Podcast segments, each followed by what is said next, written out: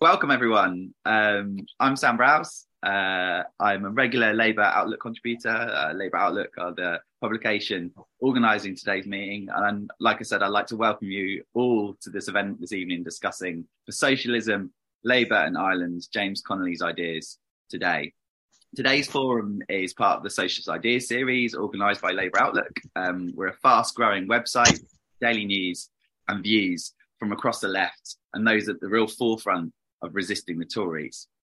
Today, we'll be taking an in depth look at the legacy and ideas of James Connolly, who was an Irish Republican, socialist, and trade union leader. He was one of the leaders of a 1916 Easter Rising and a vocal opponent of the First World War. We'll be finding out why his ideas continue to inspire today. Although we called this uh, this session some months ago, it's a particularly timed discussion in light of the latest developments in Ireland as prospects for real change grow. Um, and indeed, as the global um, capitalist economic crisis deepens here and around the world. It's also a really necessary discussion for those of us who are interested in building a firmly anti imperialist left here in Britain in light of Britain's colonial role in Ireland. And that's why coverage of Ireland has been so central to the work that we do at Labour Outlook and why we think it's important. To discuss this today, we're joined by Jim McVeigh of the James Connolly Visitor Centre in Belfast. He's a great advocate of the cause of Irish unity um, and numerous struggles for trade unionism, social justice, peace, and equality. We want to have as many questions and comments from the audience as possible. Um, because of the size of the audience today, which is really great, it's hundreds of you joining us. Um, we've got volunteers who are going to be facilitating that through the Q&A function in the Zoom, which you can find down below. So please both post both your comments for discussion and your questions to speakers in the Q&A function. Um, we'll have time for a few rounds of questions um, from the audience after the speakers. Um, now, I want to go without further ado uh, to, to our speaker for this evening, um, Jim. Jim, over to you, and thanks so much for joining us today. Hi, everyone. Nice to uh, get the opportunity to speak to you. I, I, think I have about 20, 25 minutes, is it maybe, to speak initially about Connolly, and then we're going to have a discussion. And I'd be really interested to hear what people think and any questions you may have. Um, just a little bit about myself and my own background.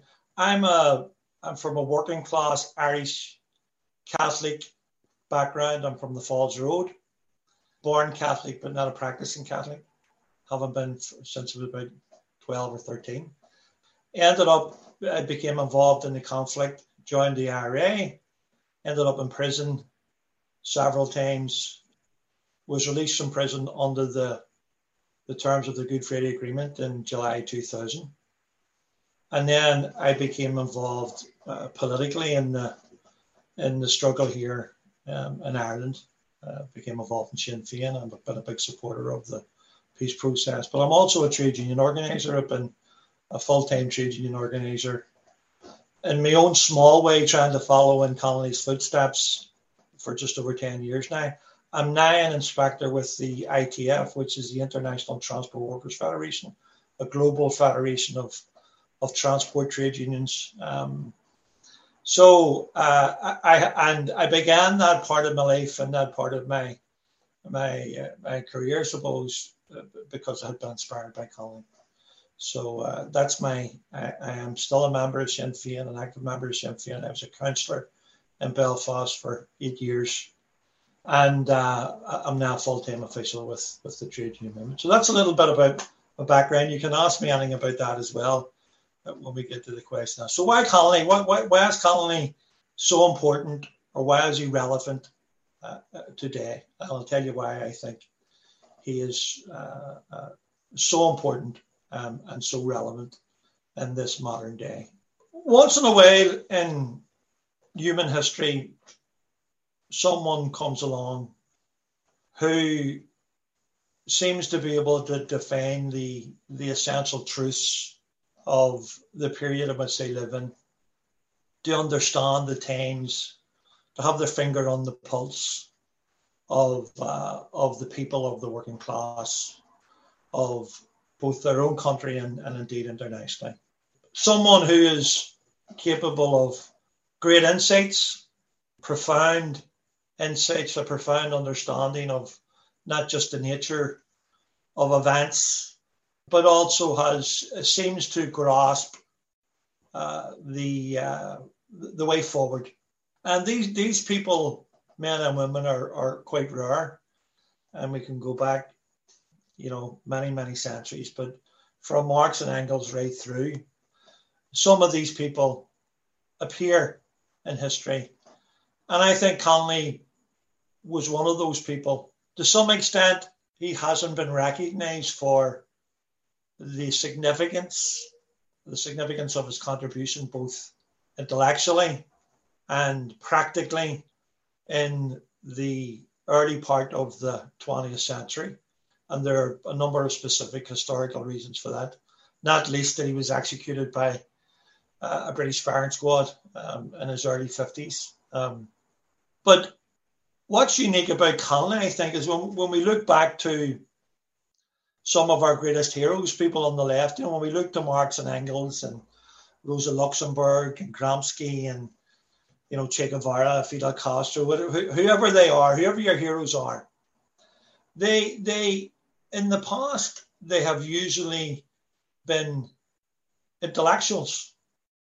They have usually come from the bourgeoisie themselves, and they have benefited from that comfort, that economic comfort, and the education that they received and very rarely uh, do individuals emerge who have this synthesis of intellectual insight and practical the practical application of the of the theories. Men and women of not just theory but of practice. Uh, of course there have been there have been great leaders political military and, and of course great intellectuals philosophers but rarely have we seen those qualities in the same character? Very rarely. Lenin, Marx, uh, etc. You know, intellectuals, comfortable um, economically, etc. Connolly was, was was very different. He was that rare, very rare combination of intellect and and and praxis. Uh, he was born 1868 in Cowgate in Edinburgh. Um, uh, uh, Little Ireland was the, the, area that he was born in and lived in was called Little Ireland. Uh, if anyone's been in Edinburgh and they know where Cowgate um, is, there's a little plaque um, on the main street. Little Ireland no longer is there. The, the slums have been have been uh, uh, removed and replaced moved to somewhere else. But uh, there's very little to mark where Connolly was born. But he was born in 1868 to an impoverished uh, family. His mother and father were Irish immigrants who had moved to Scotland to find work to feed their family. And like most uh, uh working class families at that time, he lived a life of poverty. He had the very, very barest of, of educations, left school at a very early age and went to work for the uh, the municipal uh, council at the time, and he, despite these handicaps, despite his start in life, Connolly had had a, a voracious, uh, ferocious, sorry, interest in in learning, and reading, and studying. And what's unique about him, I think, in some respects, compared to many of these other great historical figures on the left, and the labour movement and the global movement or here in these islands is that he was a self-taught man, absolutely self-taught. And he went on to, to write a huge body of work uh, over the course of his, of his lifetime. And you can see behind me here, I have a number of books. These were published by SIPTU, the biggest union here in Ireland. And it gives you a sense of the body of work that he was responsible for. He wrote hundreds of articles he published dozens of, of um, political periodicals here in Ireland and in the US in particular. Um, and some of them you may have heard of them if you've been interested in Irish history and Irish politics, but Labour in Irish history, the first uh, comprehensive Marxist interpretation of Irish history to that point, at least, of course. The reconquest of Ireland, where he spoke about the uh, not just the political uh, freedom of Ireland, but also the economic uh, uh, freedom of Ireland. Socialism made easy. One of the one of the, the best analysis of, of practical socialism that I've ever read, certainly.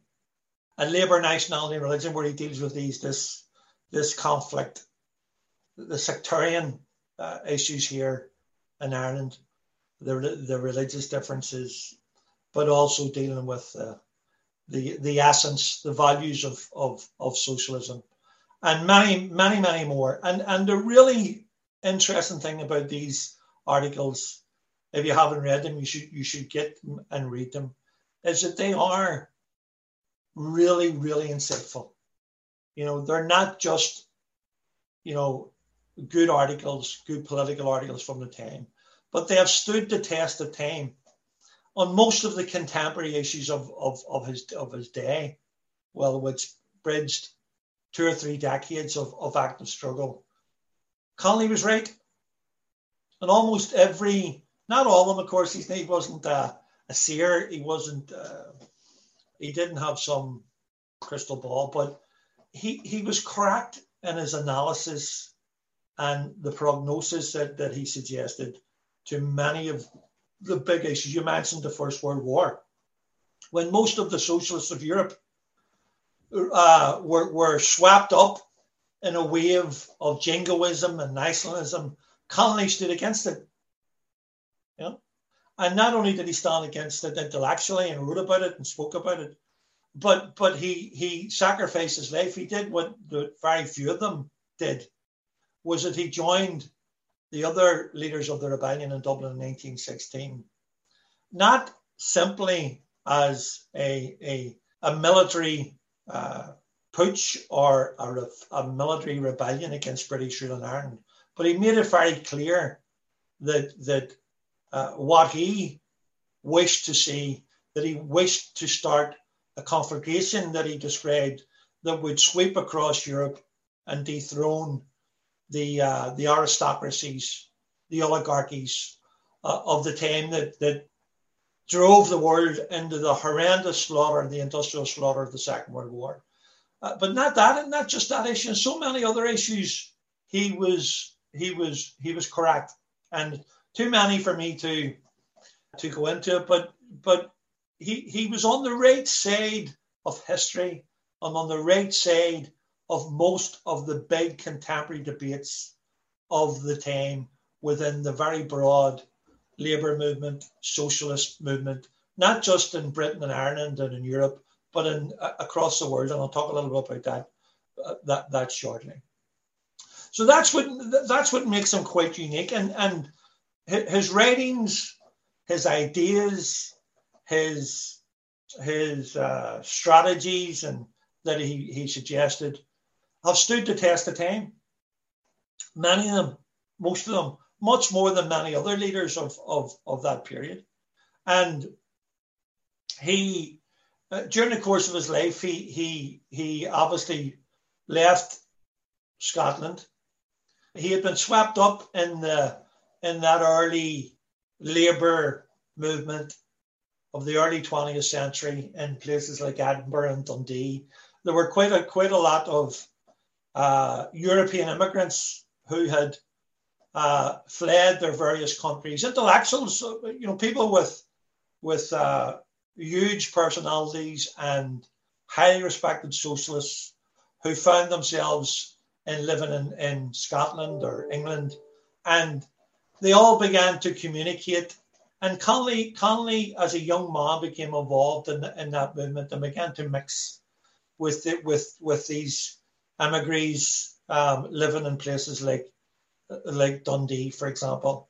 And he joined that movement, and that's where he cut his teeth in terms of of him finding his place in, in the world and, and what he believed in. And of course, he he he coming from a good Irish family in Scotland. he he considered himself Irish uh, uh, more than anything, more than Scottish, certainly not British, if you don't mind me saying. But uh, he he he considered himself Irish. He had a deep affection, and um, while he was stationed, it's widely believed that while he was sta- he joined the British Army as a young man, as many working class men did to to see the world and and uh, earn some money for themselves or for their families. He had joined the British Army, and it was where he met his his his future wife Lily um, in Ireland, and uh, he sank his, roots there. But of course, um, and he was responsible for setting up the Irish Republican Socialist Party, the first uh, party of its kind in in Ireland, and he published he and a small number of others published a, a program, a socialist program, very detailed program in terms of how they envisaged this this uh, this new society in, in, in Ireland. But Connolly was a was an internationalist, and he was a trade unionist. I think uh, more than anything else, I think Connolly was a was a militant trade unionist. If, if I was to, as an Irish Republican, as someone who was who was involved in the IRA, for example, and was in prison, etc. He Connolly is, has been characterised as the Irish rebel. There's a famous song here in Ireland called uh, James Connolly, the Irish Rebel, and and, and it's sung in, in pubs and clubs, and it's a very popular number. But it it it sort of does Connolly an injustice because he was much more than just an Irish rebel. He was a a revolutionary uh, when he joined uh, Pearse and Clarke and the other signatories of the Irish Proclamation in the GPO in 1916, he said um, that he wanted to strike a match and set a fire that would burn across Europe, and the workers would rise up and um, and overthrow the ruling classes. Uh, so for him, it was an international international act of solidarity and proletarian solidarity very, very important in trying to understand why he was there and how he ended in, in, in that place. But also in his life, he he became involved in the very early trade union movement on these two islands. And he was very close to some of the, he was very close to Keir Hardie, for example, one of the, the, probably the founding father, one of the founding fathers and mothers of the modern British Labour Party.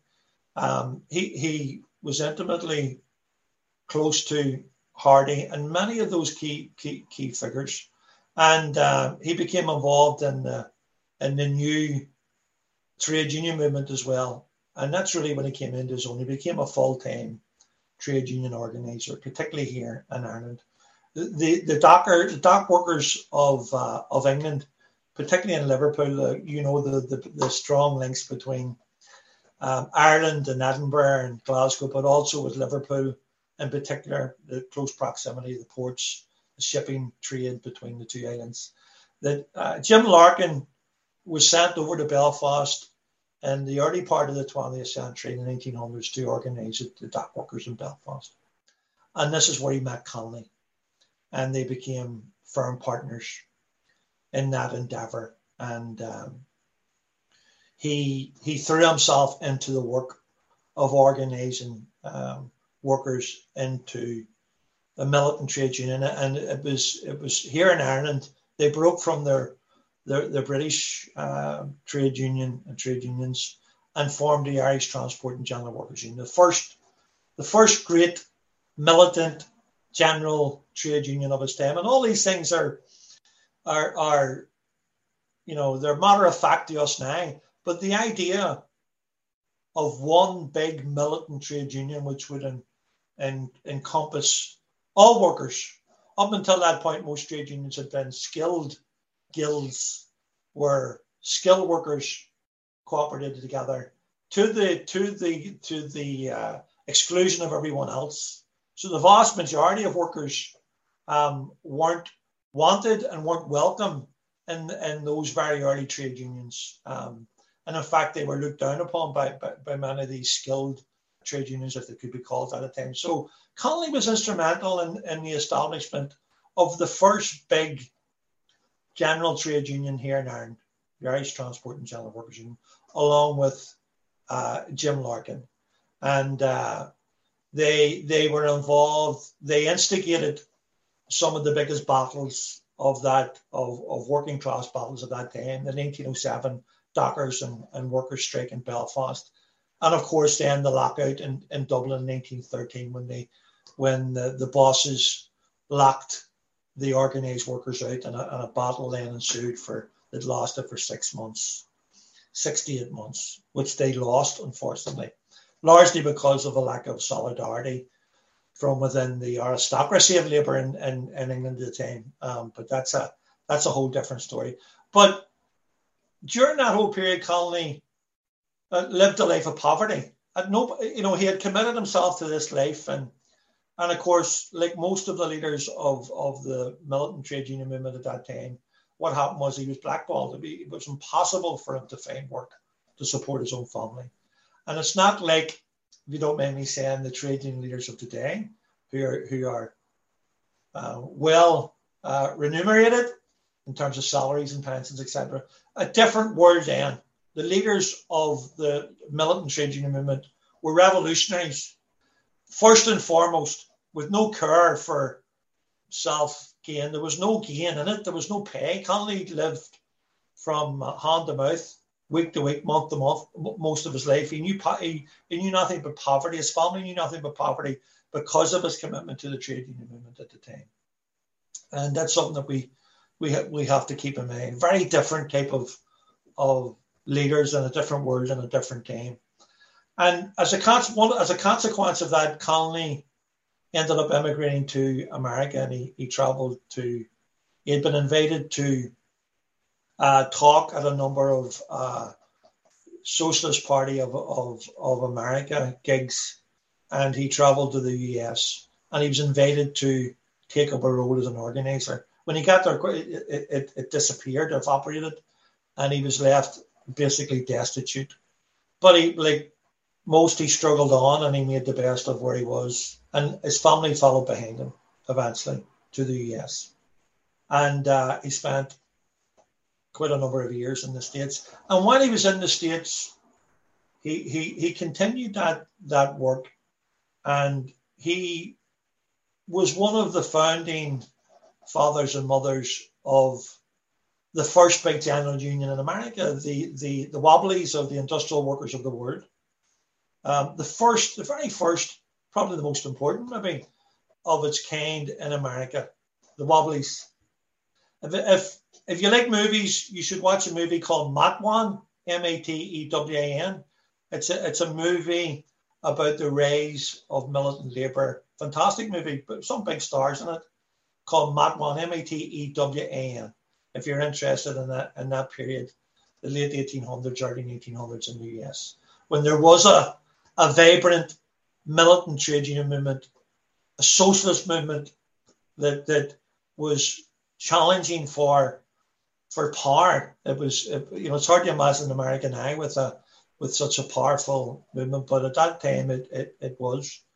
And Connolly was one of the founding fathers of the and not only again, once again, he wasn't simply an intellectual. He continued to write, he continued to publish, but he was an organizer. He organized uh, the Wobblies in New York, the transport. My my my work, the transport workers uh, across New York.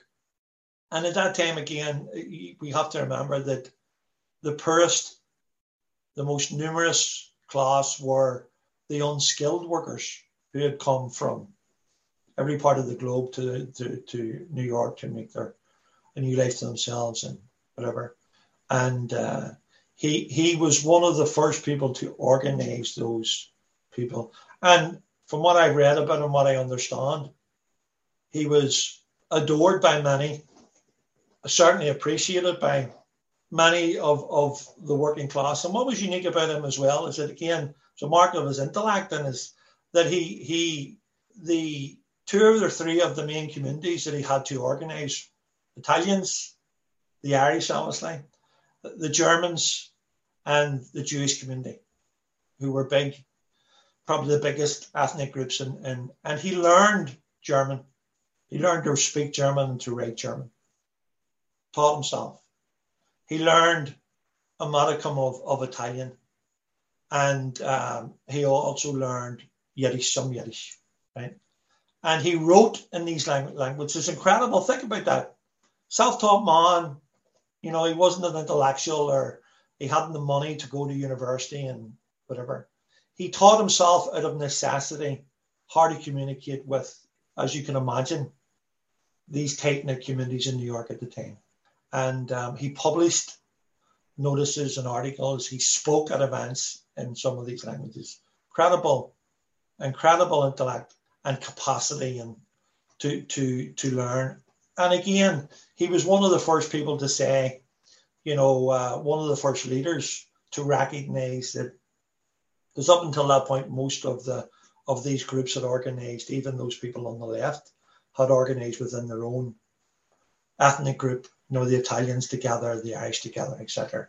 And um, he was one of the few who who not just theoretically but also practically began to to unite uh, the working class of, of New York. And then he became a full time organizer for the Socialist Party of America and he traveled to the US for, for most of a year at, at one point, um, speaking about trade unionism, uh, speaking about socialism. And, and one of the things that strikes me about him as well was that it was if, if you watch that movie Matewan or Matawan, I'm not too sure how it's pronounced, it was a very dangerous uh, job. Again, not like today. This was a time when the when the the the capitalist class, um, the oligarchy, the American oligarchy, if you like, the new American oligarchy, had almost unlimited power. You know, they had the Pinkertons, they had groups of people they could hire to assassinate, to kill people, to murder, to brutalize, to break strikes, to try and break strikes, etc. This was a very, very dangerous time for uh, for anyone to be an organizer. Um, and many of the early uh, organizers of the Wobblies in the States were killed. And in, and in Matewan, you'll see one of those was in the, the oil, or sorry, in the coal fields of uh, the Midwest of America, where, where Labour people were uh, the first to be killed by agents of, of the capitalist class. So, so Connolly then had, had never lost his love or his grá for Ireland. That's where his heart was. And an opportunity came up. He was invited back to Ireland and he grasped the opportunity and he, and he and his family returned to Ireland in 1911. And I'm glad to say that he ended up he ended up in Belfast. He was asked by by Larkin to organise the workers of Belfast, and um, he he and his family secured a house on the front of the Falls Road just about 100 yards from where the Connolly Centre is. Um, and it's still there. It's a dental surgery now, but the original home is still there. And uh, that's where he lived up until his execution in, in, in 1916. But for that period, he was on the front line in Belfast. And he, he once again, not only did he write really insightful uh, articles and books about how to deal with the sectarian division in, in, in the north and in Belfast in particular. But he was also a practitioner. He was one of the, he, he was a, probably the first and most important, after Larkin at least anyway, organisers of the workers in Belfast. And they organised the women in the mills. At that time, there may have been as many as 30,000, mostly women uh, working in the mills in Belfast. And, and the conditions were absolutely horrendous the early deaths, the accidents, very, very poor wages, uh, etc. Belfast at the time, while it is sort of, I suppose, recognised as an industrial powerhouse, of course, it, had, it exhibited all the worst of the conditions of that of that period as well in terms of hours of work and um, and the, the, conditions were. So Connolly was very successful in organising the, the workers of Belfast and, and trying to overcome that that sec that sectarian. But it was a battle that he that uh, of course he never he never won, and we're still living with it today. But of course he he whenever he heard whenever the First World War began, I'm just going to start to round up here. Whenever the First World War began, we now know when we look back at what what happened. Most of the socialists, the the great leaders of the of the labour movement across Europe, retreated into uh, their uh, their own nationalist positions and supported the war for their own for whatever reasons for for any number of reasons. And Connolly was one of the few who opposed the war wrote about and uh, opposed it. And whenever he became aware he was also one of the founding members of the Irish Citizen Army which was one of the first I suppose um, armed labour organisations from that period, the first. Uh, uh, and when he joined the, the, the other leaders in the in the GPO in 1916, he had no illusions about uh, some of the people that he he had joined with in the rebellion at the time. He was very critical of the bourgeois nationalists who waxed lyrical, wrote wonderful poems, sang beautiful songs about uh, Ireland, but could walk by uh, a beggar on the street, you know, could could ignore the horrible conditions in the tenements in Dublin. Uh, he, he he was really scathing about that type of nationalism um, and was very critical of those people.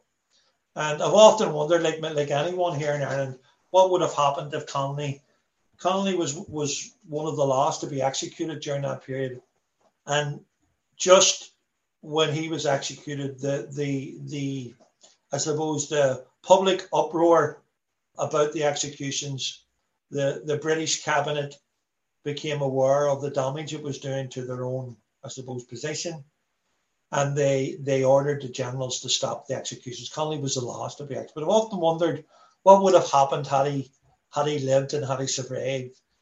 Would we have even had the tragic events that followed?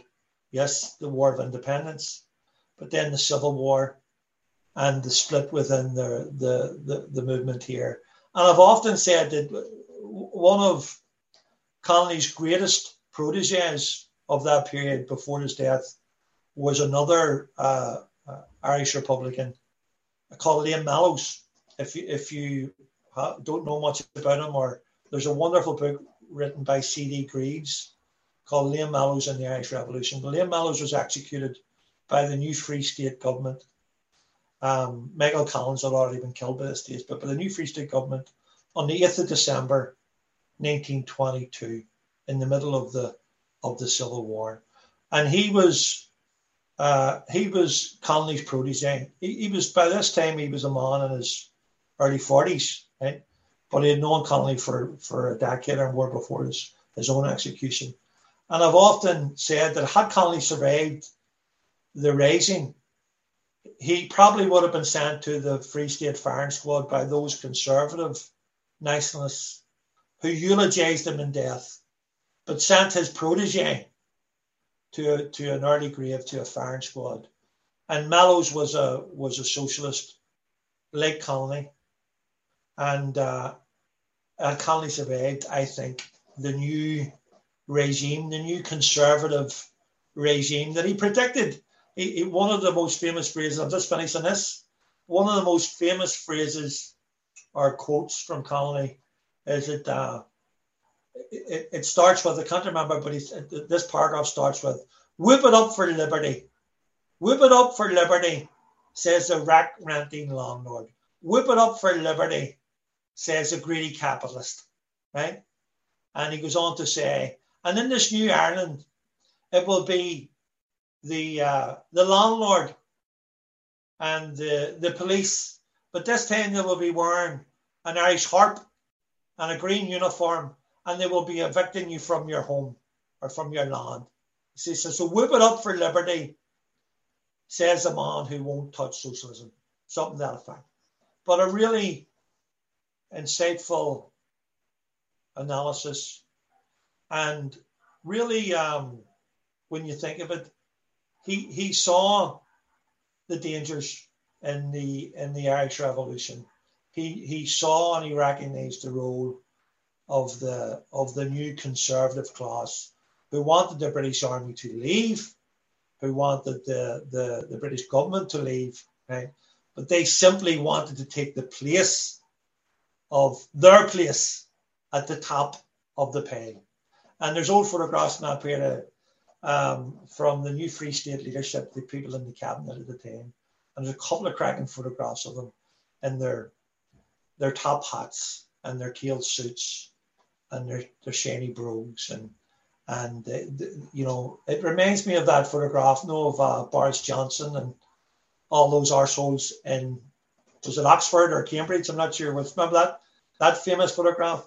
There's a photograph of the new Free State government, sort of dressed like that, going to a ball or going to some, and it just you know. So Connolly was the lost, the really lost leader of our revolution that we needed. He was our Sandino or or Lenin or or you know all these people who had you know wonderful wonderful insights and but were taken from us much too early and and and we lost the benefit of their great intellect. But finish this by simply saying his body of work, huge body of work, and almost and he's a wonderful. He's not an intellectual. It's not like reading Das Kapital Connolly is much more accessible, still very insightful, but as a working class man, as a trade union organizer, he knew the value of communication and uh, he had a wonderful lyrical quality to his work. Uh, but on almost every issue of that period, he was right. So if you're looking for answers to the day, go and look to Connolly. Okay, Chennai, thank you. Thanks for that, Jim. That was really interesting. I didn't know the connection between uh, Connolly and the Wobblies either. That was oh, totally yeah, new to yeah. We, we, are, we are supported by the Connolly Centre. We we have managed to raise a considerable amount of money from the American trade union movement, and I didn't realise this. Uh, I'm not allowed into America, by the way, because of the Patriot Act. I'm a terrorist as far as they're concerned, but because of my my past convictions. But when we did meet a lot of these guys that they come over now every year to support the Connolly Centre and they and they make they make considerable donations to the running of the centre. See the amount of guys who men and women who, who in America who trace their roots back to Connolly. They you know they've got portraits of Connolly up on their wall in their head offices. You know we we underestimate the significance of Connolly and its contribution to world uh, trade unionism, militant trade unionism in particular. I've got had an influx of questions come in yeah. and uh, uh, on exactly exactly that topic. In fact, but before I go to those, I just want to bring uh, Sean uh, Sean in. He's uh, one of the team like me behind Labour Outlook. He's just going to tell us a little bit more about the organisers of today and what you can do to support us, and then we'll get into get into um, everyone's questions. So over to you, Sean. Thank you, Sam. Um, I'll be very quick because I know we have got lots of questions in after that really interesting introduction from Jim. Um, the first thing I want to say is uh, if you don't already, then you should um, read Labour Outlook and you should share its story and forward them on to your friends and family and comrades and contacts uh, and spread the good word. And it's a really good way of finding out about great stories across from across the Labour movement and uh, and socialist movements. So do that. Uh, and then probably the most important thing I want to say to you is that you can see that actually events like today and all the other Labour Outlook uh, events and its website are actually organised by volunteers. And we put on events like this, we want to carry on putting on events like this and organising them and keeping them free and open to everyone. But actually, even though there's not a physical space, it's very expensive to do that. Just hosting and streaming this costs a lot of money. Emailing you all so that you all are kept up to date with all the events, that all costs money uh, from a mailing list provider. So I know times are tight, but those of you that can donate 10 15 20 pounds so that we can keep doing events like tonight so that we can keep them free keep putting them on um, youtube and making podcasts of them and getting them out here, there, and everywhere, uh, that would be fantastic. So there are links to do that in the chats. There are also links uh, for to where you can follow Labour Outlook, and I would really encourage you to do that as an action from tonight if you've enjoyed this brilliant meeting and you would like to see more events like this. Thank you. Thanks very much for that. And yeah, just to echo what John said, definitely do follow those links and donate if you can. Um, we're definitely a people powered uh, website um, and, we, and we need your help um, to keep putting on these fantastic events. Um, we've got about 25 minutes for questions, 20 minutes for questions. Um, so, Jim, I'm going to take them in rounds of two if that's all right. And I'm going to sort of abuse the chair by asking my own first, um, but then then go into maybe a broader question about those international issues you talked about. So, my question was really for Connolly what was the relation you, and you touched on this a bit at the end about you know about you, it's no good just, just slapping a harp on the sort of institutions of the state and things like that. But for connolly what was the relationship between the demands for socialism and that demand for sort of national liberation and independence from british rule and then I've got a question from Daniel um, in the audience, which says, if I remember correctly, um, Marx attributed great significance to Ireland as being um, lever to the lever of a revolution in Britain, which would spread elsewhere. And you sort of talked about this in your remarks before. Did Connolly share this analysis? Um, the international situation has, of course, changed enormously in several ways since Connolly's and Marx's lifetimes, but it is similar in other ways how should we think today about Ireland's and Britain's place in advancing advancing socialist causes? So one on the sort of national question and one on the sort of international question. Well, of course, th- th- there are some on the left historically who criticised Connolly for joining the rebellion and believed that in doing so he had betrayed the cause of, of socialism because he had joined with uh, nationalists. Um, not all of whom were, by the way, were were conservative nationalists. There were there were many many progressive people and progressive elements um, involved in the Irish Revolution at that time. But Connolly was right. Connolly had this, I think, which is a sort of commonly recognised understanding of the relationship between colonialism, imperialism, and the the survival of the capitalist system globally, particularly in the in the in the, uh, the, the capitalized West. And I remember when I was in prison, obviously we had a lot of time to consider these matters and, and read a great deal. And Lenin himself, while uh, Trotsky, and I have no problem with Trotsky, I'm not a Trotskyist, but I see the value in much of what he did and what he said um, without becoming a Trotskyist or a Leninist. Um, but Trotsky dismissed the rebellion in, in Ireland at the time and said it was just it was a just a, an irrelevant bourgeois military putsch, right? Lenin didn't. Lenin wrote uh, a significant article about about colonialism and the importance of colonialism and anti-imperialism or anti-colonial struggles, the significance that that would play and what he believed and what he hoped, of course, would be the collapse of the of the capitalist system across the world, etc.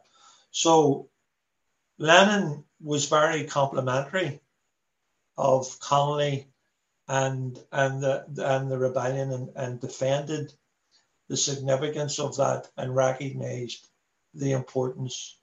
And and by the course by the end of the Second World War most le- people on the left across the world recognized that perhaps it would the, the, the downfall of, of of old fashioned capitalism would come from the colonies you know, this groundswell of, of discontent and armed struggles and industrial strife, etc., etc. Of course, didn't quite work out like that, but but yeah. So I, Connolly again, just the point I was making, Connolly got it right. I think, in my opinion, he understood the relationship between anti-colonial struggles, the significance of that, while retaining his critical faculties. That's what I'm saying about it when he wrote Whip Up for Liberty. It was a sarcastic, ironic, um, sort of dramatic characterization of those bourgeois nationalists here in Ireland who went on to, to construct this conservative state, the new free state in Ireland, um, and everything that, that, that they did. Um, so I, I think he was correct. He, he understood that relationship. He was criticized in the decades following it by some on the left, the British left in particular, because they, they said he threw his lot in with, and some in Ireland here and the left, but, but I think they were wrong. I, I think he joined to insert his politics and the politics of uh, of the socialists of the time, militant trade unionists of the time in Dublin and other places. And, and he and he at the time he said to the to the members of the Irish Citizen Army who who were a significant component of the military force that took over Dublin in 1916, hold on to your rifles, he says, because we might need them after the we we we force the British now to leave. Of course, that that the first stage they fell at the first hurdle, but but he had, he was prescient enough to say to warn of the bourgeois, the potential for counter revolution, which is exactly what happened. Thanks for that answer. Um, there was that second question as well, just from um, Daniel Herbert about this lever of the lever of a revolution in Britain and sort of Ireland's yeah. Ireland and Britain's place in advancing socialist yeah. causes today. Yeah. Of, I mean, I'm sure the average age of people here is is in the 20, early 20s or mid 20s. But when I was coming to socialist theory as a young prisoner in the H-Blocks of Long Kesh in the 1980s, there was a couple of seminal works by some people on the left in Britain.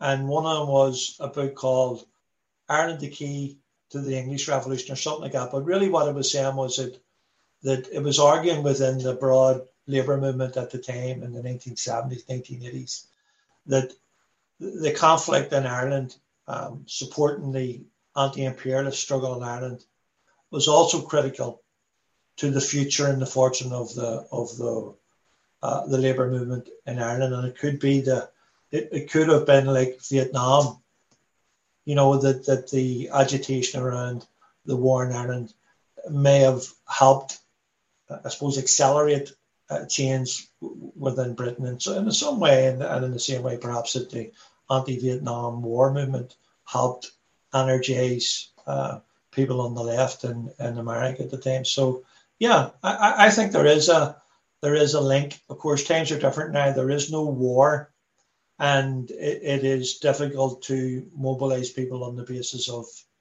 well let's have a border poll let's have let, let the people of ireland have a vote and let's decide it's not quite as it's not quite as exciting or as dramatic as as you know that when the war was ongoing and people were being killed and there was horrible terrible violence on the streets etc etc but um, but yes we still we still believe that that both our our our futures and our fortunes are inextricably linked. And if you go back even to the Chartists of, of the 19th century in, in, in Britain, many of them were Irish immigrants. And they recognized the importance, and the Old Fenians in Ireland recognized the importance of synergy between both struggles and the importance of solidarity and support uh, between the two islands. And I think that that is certainly very true today. It's just not as perhaps as urgent as it would have seemed 25 years ago or 35 years or 40 years whenever you know this part of the island was was engulfed in, in mayhem um, that segues quite nicely the the issue you raised about the border poll um, to a couple of other questions we've had as well. So these are kind of more kind of less about the history or like the, the, history of the thinking of Connolly or the biography, and more about kind of political situation today. As a comrade uh, from Young Labour who's asked, um, young people across the north of Ireland are more in favour of re- reunification than previous generations, as well as being more supportive of um, progressive and left wing policies. Do you think there are, what are the specific factors driving that and driving like the fact that young people um, support that change? And yeah, then, um, all, the, all the demographics, all the polls, all the analysis of the past decade has seen this huge um, uh, movement uh, within that younger demographic towards, for example, supporting Sinn Féin, supporting Irish unity. But of course, it would be wrong just to simply narrow that that activism or that that those aspirations to Irish unity, because you're right, there is a it, it tends to be the most progressive section of, of, of society. They're the people, you know, the the new voters the 20s, the 30s, and the early 40s. That that almost every poll that's been done in the past decade, they were the people responsible for uh, marriage equality. They were the people responsible for, thank God, there's a bit of a, a, a I suppose, an irony me saying that, in the uh, downfall of the Catholic Church, of the institution of the church. They were the people that, that, that I mean, it's hard to believe that Ireland 50 years ago, certainly the south of Ireland, the Catholic community, north and south, were enthralled to the Catholic Church. You know, and these old conservative men who ran the church and ran by proxy, effectively, the Irish, Irish society. But now it's been turned on its head. The Irish church has collapsed, and and uh, people have no people have no longer have this uh, unwavering respect for the institution of the church and the priests, etc., etc. And that would that, that's an incredible change. That's an incredible cultural as well as political change, and uh, and also most young people in the Republican movement, just for people who in Sinn Féin, would be exactly like yourselves, socialists of one shape or another, however you want to describe or that on what wing you may be or whatever. Progressive, they're looking to the world for they're inspired by other struggles, they're inspired by other uh, movements. They're, they they want to see fundamental change. They don't want to see just tinkering around. So and and most of the of our modern leaders now in Sinn Féin, now that we the, Gerry Adams is no longer the president of Sinn Féin, oh Gerry was very very progressive and led led this this change within the Republican movement. But Pearse Doherty, Mary Lou McDonald, Kathleen Funchion, Eoin Ó Broin, you know, people who, who if the polls are true, will hopefully will be leading the next uh, government in the south of Ireland. Right? People who will be Pearse Doherty from Donegal, um, still a relatively young man, is a socialist in Connolly's uh, tradition, has a portrait of Connolly up in his office. He will, he will be the Minister for Finance. Broin, I know some of you may have seen Eoin, heard Eoin, read stuff. I know Eoin, Eoin very well. Uh, um, socialist in Connolly's tradition. All these people, the, the Republican movement has changed drastically from the early 1970s when it was a broad church and a very broad church politically, ideologically. So yeah, I mean, um, there is a a strong link between youth, and I use that in the broadest sense, not just you know people in their teens or early twenties, but that that who are who are driving this this this progressive demand. And you know what's brilliant? See on Twitter, because I fight with them all the time on Twitter and here in Ireland anyway, right? All these old conservative fuckers, right? Who were writing for the, the, the Tory press, the Irish Tory press, right?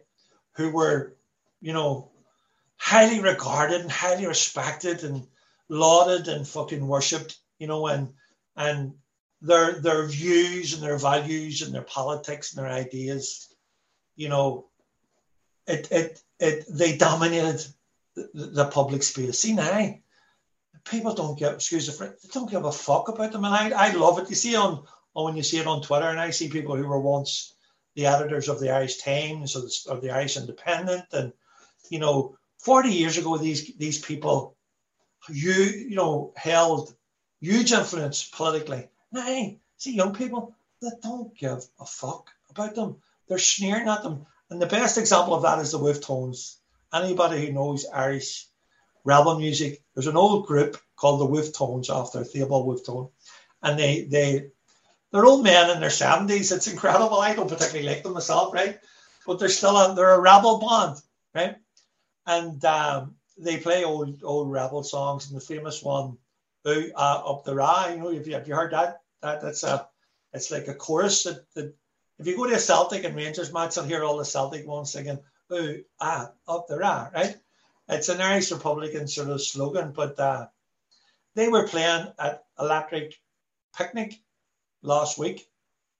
I don't know why they were playing Electric Picnic because they, were just the three men in their 70s on stage, right? But they drew the biggest crowd 30,000 people squeezed into the tent and outside the tent that they were performing in and uh, sang along to all these rebel songs. And really, what that was them sending a message to the establishment saying, fuck you. We're not going to be told what to sing and what to think and who to support. You know, so there is a there's already a bit of a revolution taking place in terms of the the, the influence that the old uh, establishment had. You know, there's there's there's something happening on the ground, significant on the ground, and hopefully it will manifest itself in a in a political revolution within the next couple of years here in Ireland. And if we can get a government in the south that is committed to Irish unity and has the resources, the diplomatic resources, the financial resources, have the if you don't you know this is maybe have the balls or whatever else, men and women, to stand up to the, the British government and say, no, we're not we're not taking that. We don't agree, and we'll use our influence with the American government, with the United Nations, blah blah blah. You know, so no, there's something very exciting happening there at the moment with young people in particular.